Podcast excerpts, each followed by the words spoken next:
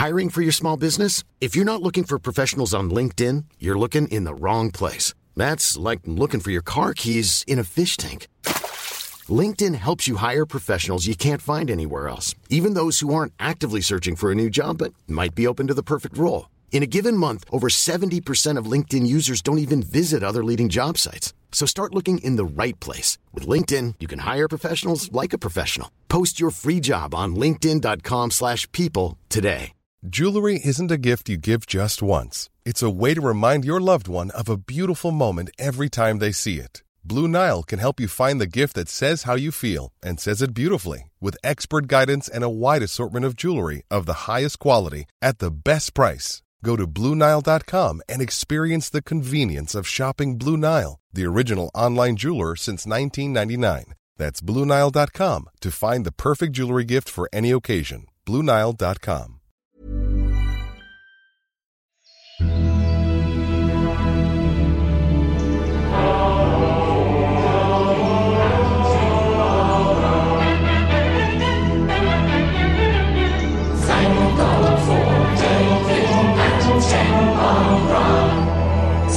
God for David Attenborough with Ben Ellwood.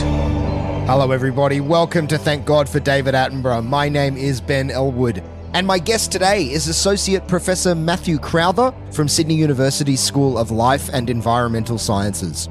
Mathew is a bona fide expert in mammals. He works extensively with koalas, advises on mouse plagues, and has even discovered two species of Australian marsupial. I had such a great time sitting with Mathew talking all things monotreme marsupial, kangaroo, and platypus as we watched episode 9 of Sir David Attenborough's Life on Earth The Rise of the Mammals.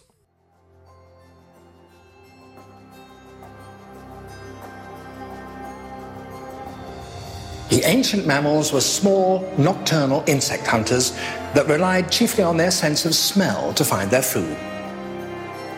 Warmth was the key to their survival and ultimate success. Since they alone could hunt during the cool of the night, they didn't have to face competition with the reptiles. And so those primitive mammals were able to live right through the age of the dinosaurs and be ready, poised to inherit the world when the reptiles finally declined. Is it true that you've discovered two species of marsupial? Yes. What what what's the Antechinus. That was what I did my PhD on. They're little insects eating marsupials. They're known for their really unusual life history in that they breed once a year and then all the males drop dead. It's because they have these massive mating events that go up to 18 hours at a time and all that. And that's partly so another male can't get in there. Yeah. In captivity, they film like a male's coming in, he's mating and fighting the other male. There's all this going on. and so they have this extreme, but it's so extreme that they've got so sexually dimorphic in that their testosterone's through the roof. They've got testes the size of their heads and massive size. And so what happens is they get renal damage and the immune system basically collapses and they all die. so they copulate themselves to death? Well, not really, because if they don't copulate, they still die. Right. Because it's the cortisol, testosterone. You see them, they're like losing fur. They're like, they're looking really, and that's like just one year of age. Gee, I thought I'd seen some human males that were desperate to get laid. Hello, I'm Mathew Crowther. I'm an associate professor in the School of Life and Environmental Sciences at University of Sydney. I mainly work in the ecology and evolution of mammals and a particular focus on marsupials these days. So, in in a nutshell, what do you like? What do you do? Work focus has been a lot on koalas in the last few years. Partly interest and partly because it's an area of funding and an area that people are interested in. But I've worked on other things. I've worked on a lot of small mammal research. I did some house mouse plague stuff, so some of that's come back. I was working years ago on my postdoc about how mouse plagues are formed. And then now they're like, I've been getting a few media calls up saying, How "Oh, are mouse, mouse plagues formed? well, because you know you get lots of the problem is out out in west is that they've had drought for so long. yeah. Then they've had lots of rainfall, lots of crops. They're cropping throughout the year. The problem is, is people don't learn mistakes from the past because when It's the epitaph of humanity. I know because mice are always there, but in really low numbers. And but what they do is when there's a lot of food, they're surviving longer, and they can reproduce at five to six weeks of age. And every three weeks, they can have a litter of up to ten or something. yeah, yeah, There's, uh, the problem was we've changed ecosystems so much that they're sort of monocultures. So, you know, you don't have all the, the birds and the snakes and everything. And what we haven't learned from the mistakes is monitor. Make sure you attack the mouse plague when it's really low numbers because like the mice are already getting so that they've eaten all the food. They're starting to eat each other. They've eaten all your wires. They've fouled all your water supply. They've fouled. Well, it's, it's it's horrible. Like I was out there doing my koala stuff, and you can go to some parts and you see this. you see the vegetation's like it's got this sway to it, and you. Uh, uh, you go to mice, and that smell. There's that mouse smell, that mouse urine and feces smell that you just can't. You know, that rodent smell. It's just. ugh. So you're saying that if the natural numbers of predators were still around, that, that nature would kind of check. Well, they can. They can partly that. It's partly because they've created a habitat that's high food abundance, Yeah. i.e. grain. We create so much grain that they love, Yeah. and it's good quality grain when the rain falls. It's an ecosystem dysfunction almost. Like when we talk about someone's got metabolic dysfunction in their cells because you know diabetes, things like that. Think of an ecosystem like that, like because we've just made it all one crop. We've got an introduced species like a mouse, which just responds really well to that Yeah. and you don't have the checks and balances. You see images of cats just sitting there and we've got mice running over them. It's oh. just this. Like, it's just, you got to a stage that, like, it just doesn't matter. And the poison that they're using, actually, the one they want to use is pretty bad because it bioaccumulates. Like, like so the owls will eat it and die. So a lot of birds will eat it and. So it costs a lot of money and it costs, it's like a lose lose situation. You, you need to hit these things early on. What's what's an ethical way to deal with a massive swarm of? I mean, it sounds like poisoning them is really that- bad. Well, that's the only really way. Like you can use poisons that don't bioaccumulate, Mm. but the ethical way is learn from history and do the right thing in the beginning. Mm, yeah, yeah. Because no one wins. They spend lots of money on the poison. It costs a lot of money to do that. If you're in plague, you've already lost a lot of crops. You've lost. You've got major damage. Plus, they probably chew through your wires. Plus, they've got in your water tank. Even like there's in like out Walgett, they're getting into the the hospital and biting people in the feet and things like that. This is this is this is a it's apocalyptic. it is apocalyptic. It's the nastiest thing. It's the nastiest thing you can think of. Like you should be think about the ecosystem, keep as much in the natural ecosystem. And actually, a lot of farmers are realizing that because at the same time there was a grasshopper plague out there, and it was because you want bushland, so you want insects there, you want your pollinators there, you want the predators on the other in all of these Yeah. things out out there, not just I know it's a simple thing. Oh, more land, more crop. But it doesn't seem to work like that. You need to have all these things to keep them down low at those stages. You you want to try and stop a plague from forming. You don't want to just try and Yeah, manage it when it's happening. yeah, because it's just yeah. You, when you got to that plague, you've already lost.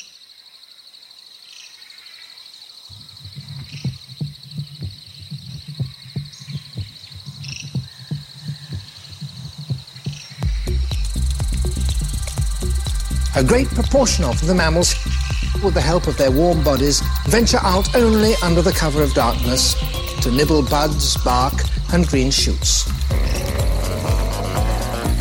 On the woodland floor, a little hamster busily gathers food. But eating for hours on end out in the open can be dangerous. So the hamster stuffs all it can find into its cheek pouches as quickly as possible and then scampers back to the safety of its burrow.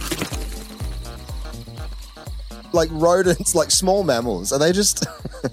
Are just are they in a constant fluctuating state between just panic and food, food, food, food, food? Well, food, that's that's actually I had this conversation the other day with someone about this, about how if you're a small mammal, you've got it pretty bad. Like Yeah.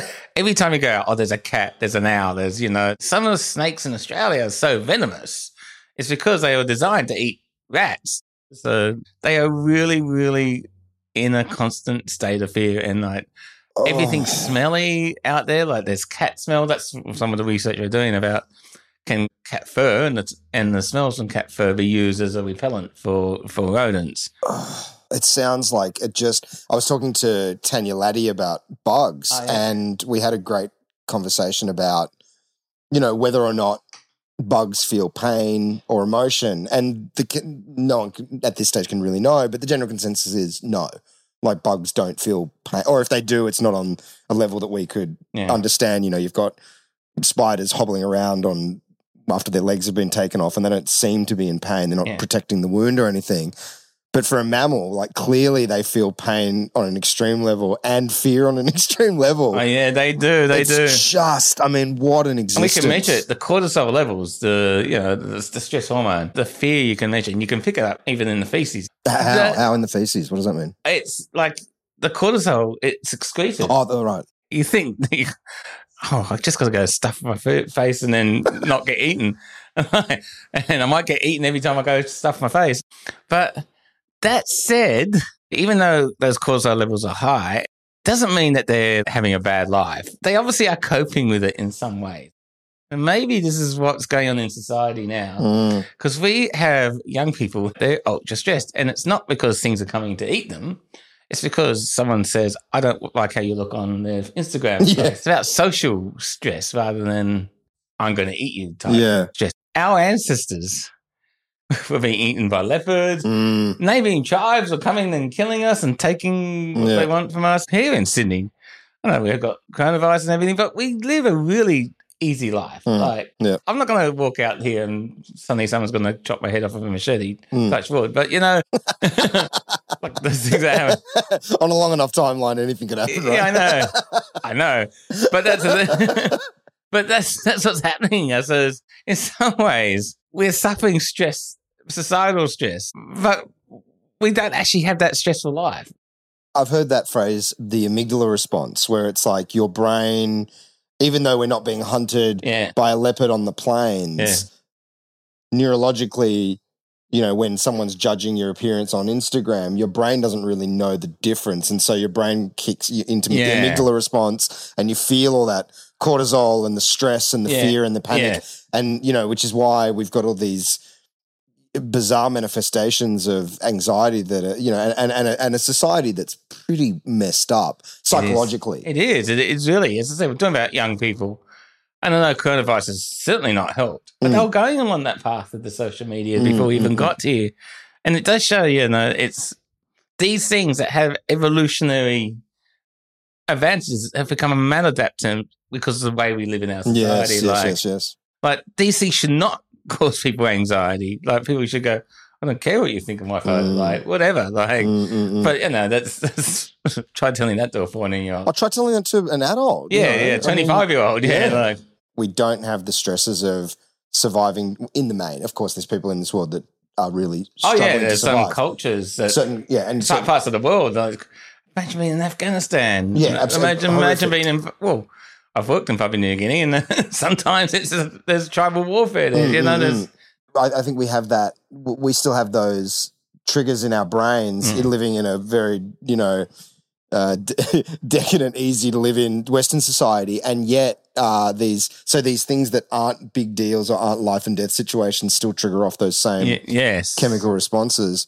I, I- I think before what you were saying about, the, you know, is, is life hell for small mammals? I wonder if without that, as far as we know, sophisticated consciousness to be able to hold on to the memory of a trauma and then continually re-trauma- re-traumatize yourself by reliving the event, if it's just easier to let go of the thing once, you know, you've been chased by an owl and you escape and then you shutter it out and you just kind of get on with things rather Yeah. than walking around in a constant state of perpetual terror. yeah. Well, that's probably that probably is like they will learn from each of those experiences. They certainly learn. Mm. Like they go, oh, I won't do that again. like, Yeah, yeah, um, yeah.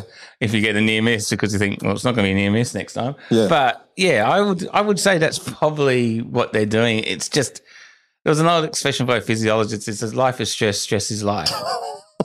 God. but that's that's from a, an animal physiology point of view. Yeah. Like I know it because we keep on relating to oh, I've got too many much work to do or whatever. yeah, yeah, yeah. But animals have to go find food and eat it and not get eaten. Mm. And that's a pretty stressful way to live, you, Mhm. you would think. Sometimes I am grateful to be a human. Yeah. Not often, but I know, yeah, I know. I know. It just seems to be, yeah, so we can get stressed about Instagram posts, not not something trying to eat me all the time. yeah. I know what I'd rather have.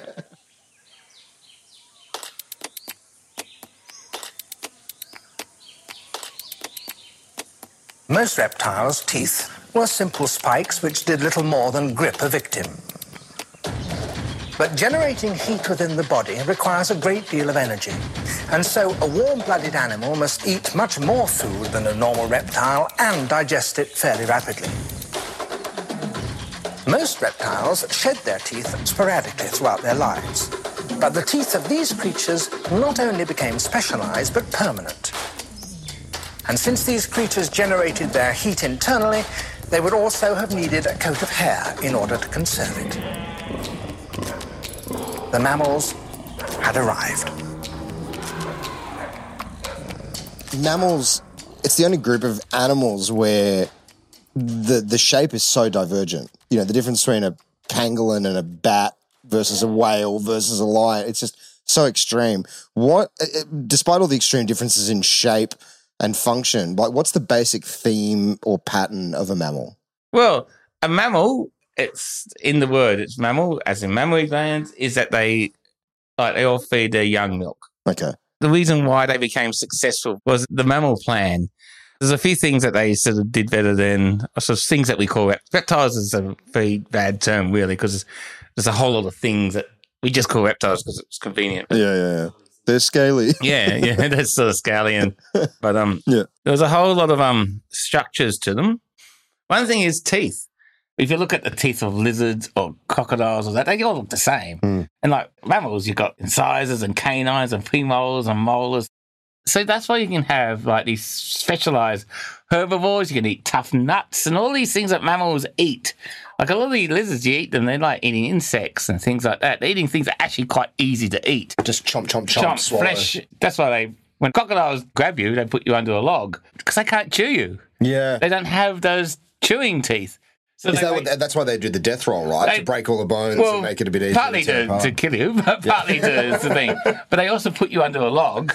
It's really quite grotesque, isn't it? Like What, to so, so you rot out? so you rot out. So because it's easy to take. Oh, so of it's, course. So you're rotting out. Oh, Because it's like a perfectly braised piece of meat. Yeah, but like a lion just goes and eats you there on the spot because you know it, they've got the canines for the killing, and then, then they've got the the, the premolars and molars Mm. for processing, and things like special herbivores where you're talking a koala or a cow or a kangaroo or things like that. They can eat those really really tough foods. I eat like eating eucalyptus leaves or eating grass, which Mm. are really hard things to eat. You look at mammalian teeth whether it's a bat's tooth or a dog's tooth or a human's tooth or things like the whales have veins. Diversity of dentition. Yeah. They're not all the same, just those jagged things. Hmm.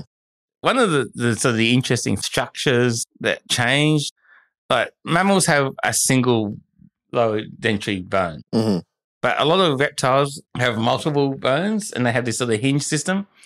These bones actually moved up into the ear over time. So the malleus, the incus, and our ear bone, which, So in, in, in layman's terms, the hammer, the anvil, and the stapes. yeah. Yeah. And so they're the ones that used to be part of the jaw, but now they're part of the ear, which has helped some of hearing efficiency. We also developed a secondary palate. And that meant that we could basically breathe and eat at the same time. So there's a whole lot of changes, including the efficiency of teeth, the efficiency of the jaw, and the efficiency of hearing, and the efficiency of breathing, as well as what fur came along, which is sort of what defines what was driving mammals. It was the need to be endothermic, but what came with it, i.e., once you're endothermic, you can be active so many more times. And, and sorry, endothermic means that you generate. Oh, you your own generate body your own heat because they warm. We used to call it warm blooded, but they don't like to call it that because a, Yeah, yeah, yeah. a lizard that's warmed itself up quite a bit it could be much warmer temperature than a mammal. teeth and jaws and hearing, is it kind of those evolutionary developments that then allow them to spread into more diverse habitats, which then allows this crazy diversity in form? Yeah, I would say that. Yeah, because it allowed them to go into the sea, to, into the air, but it allowed them to go up into the real cold areas and Mm. really, you know, they live in really hot areas. Yeah. and that probably is for those adaptations that they can get their own sources of energy. Mm. And that has made them quite successful. But birds, birds, you could argue birds are pretty much the same in that case. Yeah. too. Yeah, and and and similar similar diversity of form, although there seems to be a template that's kind of Oh yeah, the birds are much, a riff on the same template. Well, birds are basically dinosaurs modified for flight. That's Yeah. basically what they are. And mammals are just, you know, they just say, okay, uh, our basic plan is a little rat like thing. Go for it. Go for it. go diversify from that.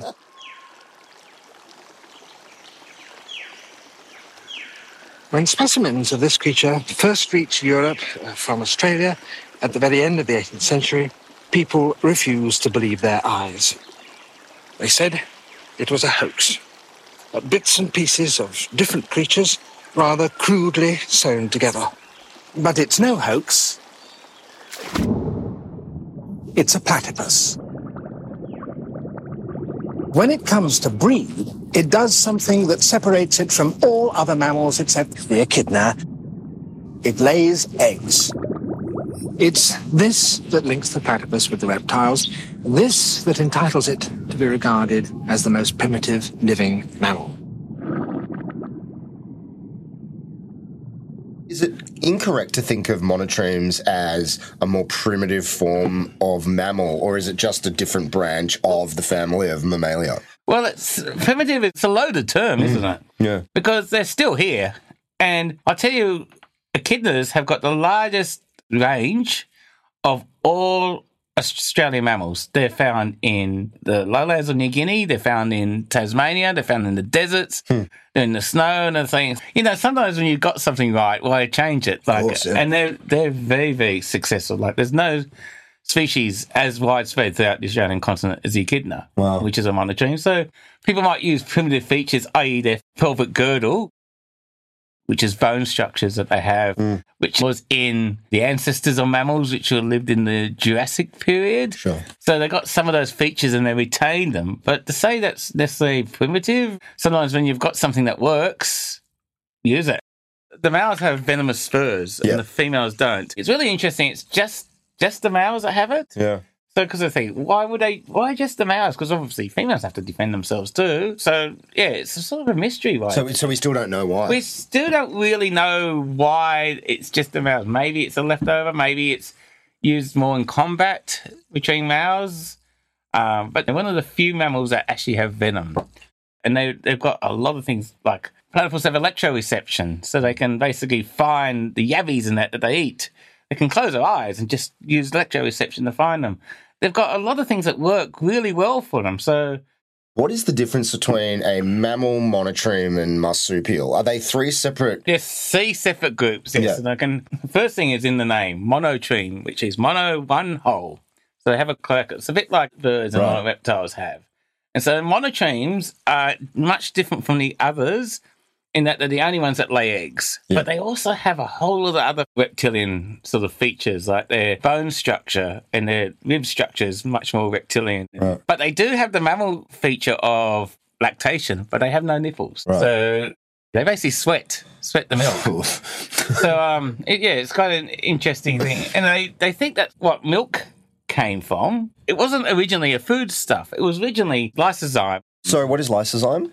It's a chemical which stops the young be attacked by fungus and microorganisms. It's a um, antibiotic, basically. Right, okay. Lysozymes just need a, a small genetic change to become this thing called lactoalbumin, which is what's in milk. And they find that the monotremes have more antimicrobial properties in their milk than other mammals. So they've almost like we've got a stage of evolution that still retain a lot of these features that we can actually use to help study how mammals themselves basically evolved. So, a marsupial is defined by having a pouch. That's the main. Well, the word marsupial means a marsupial means the pouch, but echidnas also have pouches and they're monotremes. So, and some of the marsupial pouches are fairly pouches, like the antechinus, the little insect-eating marsupials, they've got flaps of skin that's a, a, a- Right. Like we think of the kangaroo, which has got a big, strong, sort of big pouch. But um, yeah, it's the marsupium is what they define. But again, as I say, the echidnas have pouches, so it's just convenient. It, it- it's just convenient for us. But you know, pouches were around in other organisms, and probably if you look back in history, there was a whole lot of different things that may have had pouches. Yeah, right. Wow. Biology seems to be like grammar, that there's these hard and fast rules that don't always Oh, seem yeah. to be. well, it's, it's because you know who's making the rules here. Like, yeah, uh, exactly. Yeah. like we we love categorizing things and making them really easy Yeah. for us to say, yep, those things have those features, those features, those features. Yep. But how about those features? Oh, okay. And even when we define like a species, it becomes difficult. They were going, oh yeah, there's things that don't interbreed. Oh, but those ones interbreed sometimes. Ligers and zonkies and all that kind Well, of stuff. and then people will say, oh, but they're infertile. But then we find out there's a lot of species that breed that are fertile. So we create these nice classifications, Yep. but nature doesn't care. you know. Yeah. Jewelry isn't a gift you give just once. It's a way to remind your loved one of a beautiful moment every time they see it. Blue Nile can help you find the gift that says how you feel and says it beautifully with expert guidance and a wide assortment of jewelry of the highest quality at the best price. Go to BlueNile.com and experience the convenience of shopping Blue Nile, the original online jeweler since 1999. That's BlueNile.com to find the perfect jewelry gift for any occasion. BlueNile.com. Hiring for your small business? If you're not looking for professionals on LinkedIn, you're looking in the wrong place. That's like looking for your car keys in a fish tank. LinkedIn helps you hire professionals you can't find anywhere else, even those who aren't actively searching for a new job but might be open to the perfect role. In a given month, over 70% of LinkedIn users don't even visit other leading job sites. So start looking in the right place. With LinkedIn, you can hire professionals like a professional. Post your free job on linkedin.com/people slash people today. Australia, this huge island continent, has remained cut off from the rest of the world, and here the marsupials have become and remained the dominant mammals. This is the koala. It lives in trees and eats nothing but the leaves of just a few particular kinds. Sloths in South America do much the same and are equally fussy about their leaves. And so are some monkeys in Africa. But neither they nor the sloths look like the koala, which has an Australian charm all of its own. Now here's your guys. Here's the koalas. There are a lot of eucalyptus trees in Australia. That's why they did so successfully. But they're just really hard to eat. They're full of toxins. Is that why they're always asleep? They're kind of half stoned. Well, the whole thing about the stone thing was terpenoids are the chemical that gives the eucalyptus smell. Another thing that has terpenoids that also smells a lot are things that also have cannabinoids. Uh-huh. Now, why we get stoned is because we have an endocannabinoid system. We're not we're not pre-evolved to be stoned, but it works. Cannabinoids work on the same receptors. Sure. And so there was a rumor that, well, maybe because of the terpenoids in eucalyptus, maybe there's there's a bit of truth to that. Because a lot of animals have the endocannabinoid system because it functions for other reasons. This is why they people say, "Oh, cannabis is good for everything." We have that endocannabinoid system, Right. and so maybe. But it, I think the argument is mainly because the amount of energy they need to use to overcome the toxins those eucalypts have, which means their liver's got to work hard, their microbiome's got to work hard to get that nutrient. Is they've got to be really energy efficient. They average move four hours out of twenty four hours. When they move, they can move a long way. They can run really fast. They can. It's not like they can't do the movement. They're not sloths. They're not. They're not sloths at all. Koalas move. If you see them run across the ground, they run really fast. You see those videos of sloths trying to cross the road, and you go, "Ah." I think people have to pick it up because it's just it's just, like you know it's it's, it's gonna be people are gonna get old by the time it gets to the other end.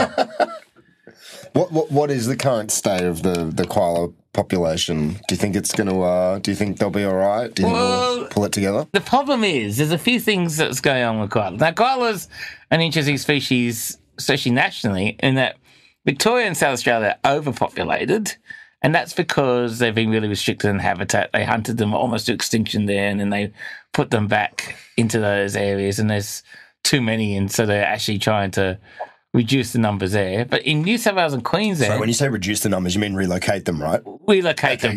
well, well, there's no way. Have people have suggested Oh God, People have suggested that other method, a but koala well, they have in certain areas, and because they say, well, they're in poor condition, they're dying, they're overeating, it's more humane some way. But no politician would ever support that, so they basically they sterilise them and move them. Kangaroo Island have been sterilising and moving them all over. They were actually introduced to Kangaroo Island, and they then they took a big hit with the fires, but there's still a lot of them. But in New South Wales and Queensland, we've got the other. We've got nice genetically diverse, unlike those koalas down there. But they um they are declining in a lot of areas. It's partly because of Koalas have this unfortunate thing. They like the same land we do. Mm. Again, their specialized diet, eucalyptus trees produce more nutrients and less toxins on good soils. What else likes good soils? Farmers. And then they're along the coast. So that ex farmland gets turned into housing development. So, so that's the problem. It's a lack of land for them there. There's also, they've been doing really badly especially in the western part of their range because of heat waves. They can stand a little bit of heat, but when you get over 40 degrees, 45 degrees for a week, they're starting to suffer lack of water. So that's a problem. And also, there's all the other things that those are clearing. They get hit by cars, they get killed by dogs. And in some areas, maybe on top of this, we're finding real problems with chlamydia, which is a disease that causes firstly infertility, which is really bad, and then it causes um causes eventual death, and it's quite a cool cool death. So Oh my the- the god! So Every really comedian nasty. has a joke about how they got chlamydia from a koala on Livera. Yeah. I never get on board with that again. Well, the, the thing is, a lot of organisms have chlamydia. The reason it's why it's been so devastating, as many diseases have, it's probably jumped species because the forms of chlamydia in koalas are genetically related to the forms in cattle and sheep. So we don't know if it's uh, continual because it's an STD, but it's not just an STD. This is where people got to be really careful because they say, "Well, how did it get it from the sheep?" When sheep, sheep, about forty percent of the merino stock have chlamydia, and it's mainly a gastrointestinal disease. Really? so th- maybe. And again, this has not been confirmed anywhere, but from the genetic strains, koalas probably walk through the sheep and then they basically pick it up from that. Hmm. So, and then they can transmit it from mother to child, but also as an STD as well. And the problem is, it's really hard to treat in koalas because, firstly, they eat those toxins in those leaves, so they're really good at breaking down chemicals. So, most things you give them to treat it, the liver breaks down the actual treatment. Also, can harm their microbiome. So, it takes weeks of treatment mm. and then you release them out there and then they'll get it again. So we're working on a vaccine at the moment. We'll see how that goes because that seems to be the only mm. way that will work is like they actually have a vaccine. Now, the vaccine may, again, there's not a lot of evidence, but it may actually not only just treat the disease, but it also may reverse some of the effects eventually. Like Right. they may even become fertile again. That's the hope for the future in those ones. Do, do you think that there's a way for koalas and humans to coexist within proximity? Well, we can. We can. We just have to make our places koala friendly. We've got areas like southwestern Sydney's got a lot of koalas. Problem is, is we also want to put lots and lots of people down there. We want to expand roads. Mm. And so koalas go on roads and get hit by cars. So we've got to make a fence and underpass and we can, maybe we can learn more about movement and see how we can make the landscapes more koala friendly. We can keep old trees. Koala can't sit in a tree until it's got some age to it. Like a 10 year old tree, still really, really quite small. They'll go and feed from it. So you've got to keep old trees. That's as we go through planning, keeping trees, keeping dogs restricted. They've cohabited with dingoes for a long time. It seems to be people's dogs that kill them rather than dingoes. So what, dingoes don't go for them? Or is Well, they just- would. They Yeah, would if they yeah. could. They've coexisted. But nature's figured out the balance. yeah, like people's dogs tend to be bigger than dingoes. Uh, koalas can defend themselves. They're not. But when you've got a, a couple of dogs, mm. they can live on farms quite successfully, and we know that. But again, you've got to make sure that there's access to food and water, and and they don't get stomped on by the cows, which happens at times. God. But yeah, we can do agriculture and koalas together. And clearly you have hold on to hope or you wouldn't be able to do what you do. Oh yeah, yes. We spend more money on koalas than any other species, and this is the irony. People go, "Oh well, we must be able to save koalas if we're spending more." And so, can we save anything else yeah. if we can't save the koala? Hmm. Like, because Yeah, of course, because it's so beloved, right? it is so beloved. There's a major problem. I don't want to get too political here, but we had a certain head of a political party in New South Wales, and he basically changed all of the legislation that made it a lot easier to clear land because he thought it wouldn't allow farmers to do anything. Truth be told, it wouldn't allow farmers to become developers, but he said it was farmers, mm. like because they because it wasn't going to affect small level farming because he was talking about farmers in sheds and things like that. What it was really about, he couldn't get his developer mates who bought these farms mm. up the coast of Australia to convert their farms into housing developments. So that's what they go, oh, we love koalas, we love koalas. This is what New South Wales Environment Minister said. So here's some money for this, here's some money for this. But the elephant in the room is you've made it easier to clear the land where the koalas are. Yeah. So people say, why aren't we saving the koalas? Well, you know, Yeah. not all of it's money. Some of it is legislative change. And now we have this legislation that's not koala friendly. It seems to be a lot more pro chopping trees down. I just I fear this so much with politics, you know, that for all the good intentions, all you need is two or three of these. Uh, mm, maybe psychopath isn't the right word, but definitely, uh, you know, they're they're definitely much more money focused, and it doesn't really matter what gets cleared out of the way as long as you know they're doing great. And I just don't know how. I don't think a person like that even has the gland in their head to appreciate, you know, what would be lost Yes. if these guys just suddenly disappeared. No, no. Apparently, he calls them tree rats, so he doesn't really care. We've got to stop clearing their habitat. And that- that's the feel like- easiest thing. That's the easiest thing about saving the koala. Stop clearing the habitat. Then we can have koalas. That's as simple as that. Yeah, yeah, and and you know, and gravitate towards leaders who aren't so dismissive of nature. I mean, it seems like such a late 1800s industrial robber baron perspective. It's Yeah. such a strange. I feel like they need to be clockwork oranged and put in front of Attenborough for, for a few hours. But they know, they know, they know the power of the koalas, so they'll keep on mm. diverting. But they'll say, "Oh, look at how much money we're putting into koalas." So, and it's funny, people don't actually know what. They don't really know what a million dollars is. No. So when they say, "Oh, we put a, we put a few million dollars into koalas," and people go, "Oh, that will save them," right. they're making a lot more money coming in, Yeah, destroying yeah. their habitat. So, so that's that's that's what we're faced with. The red kangaroo has developed the marsupial reproductive technique into a very efficient system indeed. 33 days after the fertilized egg started its development, the little young, scarcely more than an embryo, is expelled from the womb. The tiny baby, and only one is born at a time, valiantly squirms its way towards the pouch, a journey that may take it up to five minutes.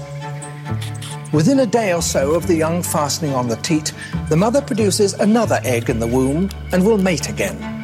But that fertilized egg will wait there without developing until, in 235 days' time, the first baby is sufficiently well grown to leave the pouch. Only then will the development of the next egg proceed. marsupials basically have very short gestations, like 30 days for a lot of them, and then, but they're not developed. The most of the developing happen inside the pouch. In euth- eutherians or placentals, you tend to have them, they, they're cooking a lot longer in the mother, basically. Yeah. A marsupial doesn't have legs developed. Yeah. But a placental, well, they basically have everything developed. And some of them, like the antelope and that, they've, they've got to say, okay, you're out, start running. Like, when I the first time I saw that uh, as, as a little kid, it Yeah. made me realize just the ease of your life. Yeah. You know, compared to so many animals where it's like, welcome to the world, now run. Yeah. so those things come out very easily. They're not developed. And so they can just do most of their development, oh, well, a lot of their development actually on the teat. And it's interesting, marsupials actually change their milk structure. It's really high in protein at the beginning mm. because they've got to develop the organs. Mm-hmm, mm-hmm. But then they just got to get bigger. So it moves more to like more of a fat content. So they get bigger. Right. Eutherians or placentals, we do all our development in the womb, mm. but they do a lot of the development outside the womb. And so that's why the milk's really important. So it's an it's an interesting system. I think it works really well. That's why people say the superior Eutherian or placental system. I'm going, really? Like, how easy would childbirth be if it was just like that? like, childbirth is pretty difficult. I said, like, Well, and this is saying that the, that a female kangaroo can basically raise three young yeah. at once. Well, because they can have another one ready to go Yeah. because it's embryonic diapause, and that's really good if you live in arid Australia where things are really unpredictable. You're going to have rainfall, you're not going to have rainfall, and it's actually better for the mother to survive than the juvenile survive for the lineage to increase. So what she will do, she's been pursued, she's got to really get away. she'll put a juvenile paw in and chuck out, chuck out the other one. And so they'll get eaten or whatever, and then she'll survive wow. because she can have another one. Because often she'll have an embryo in diapause, and so she hasn't lost out. If she gets eaten, end the story. Isn't that fascinating? Because you see so many mammals will risk their lives and potentially die to protect their young. Is that because they can only carry one? And so this one is the be all and end all in terms of the progression? Well, because in ours, it's you know it's a long, long gestation. It's easy to produce young if you're a marsupial. You know, a, a long gestation for a marsupial is thirty days. Wow. because then they come in the pouch. Yeah. But for them, with embryonic diapause, bang, starts developing, comes out, and starts going under the teat and starts all over again. So. No, they'll go pick up the young if if, it the doesn't day- get eaten. if it doesn't get eaten. It's still there, Just but booting it out of a moving car. yeah, but they will chuck the joeys out. So it's um it's a different system. Isn't it interesting that judgment call that people put on that? You know, that it's the instinct is to say, oh, that's horrible throwing the baby out. But, you know, nature has no kind of. Um, Yeah, it's a good system. Again, you don't put moralistic interpretations on it. Yeah. It works well evolutionarily Yeah, yeah, because if there's no mother, there's no young going to be produced. And other things it takes so long. Yeah. You think of a large animal like an elephant. Oh, about the yeah. effort. That's why they put so much in protecting those young. They can't have that many young. Mm. It just takes so long.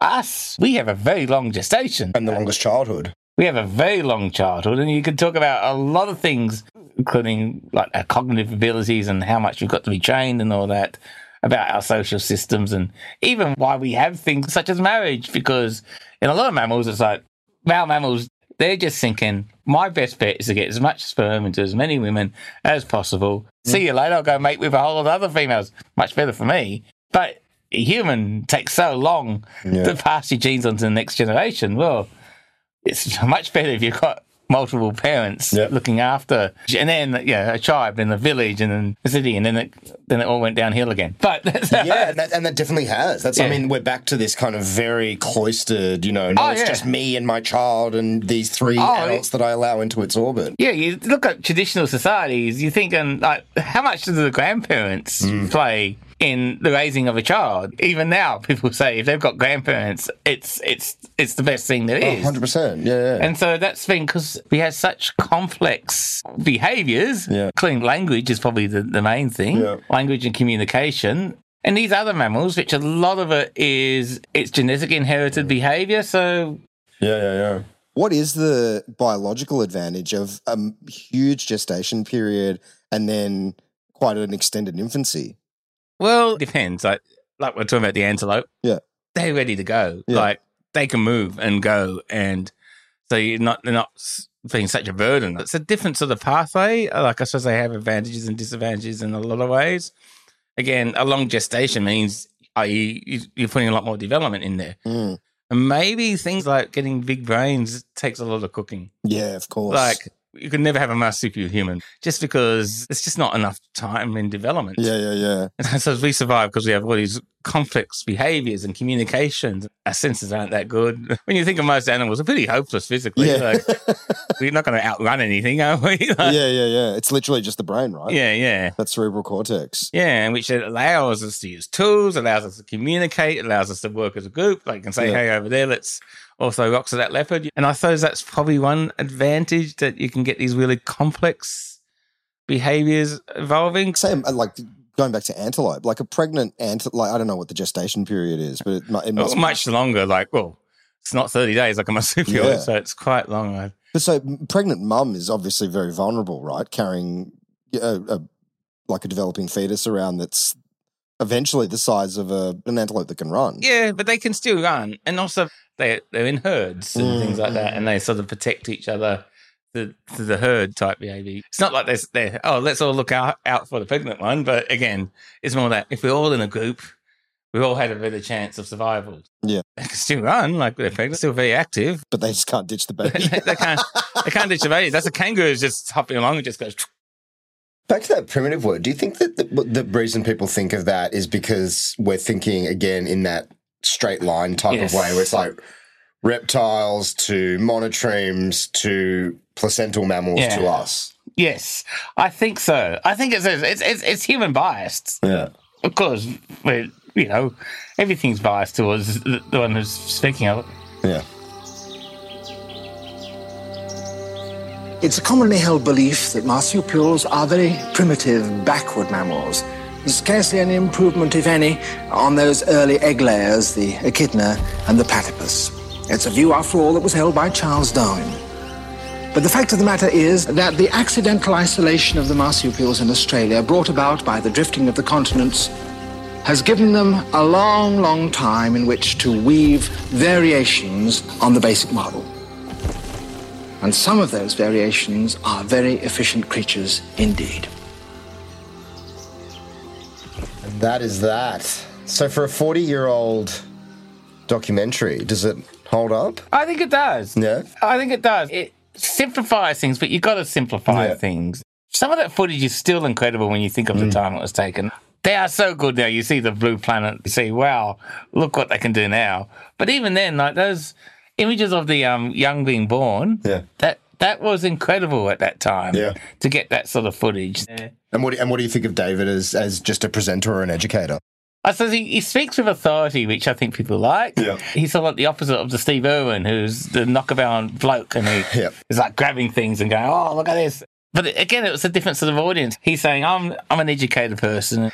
He obviously understands the information. It simplifies, but you sort of got to simplify it. because even that conversation you had about placentas. He's not going to spend like 15 minutes going, well, they actually do have placentas, but we, like people go, oh, yeah, just turn that off. like, you hear him now, and of course, he's changed a lot in, well, because knowledge has changed a lot. And we're thinking 79, that's a long time of knowledge to change, not just the technology he's been using, mm. but and he's still going. He's still got the voice. Yeah.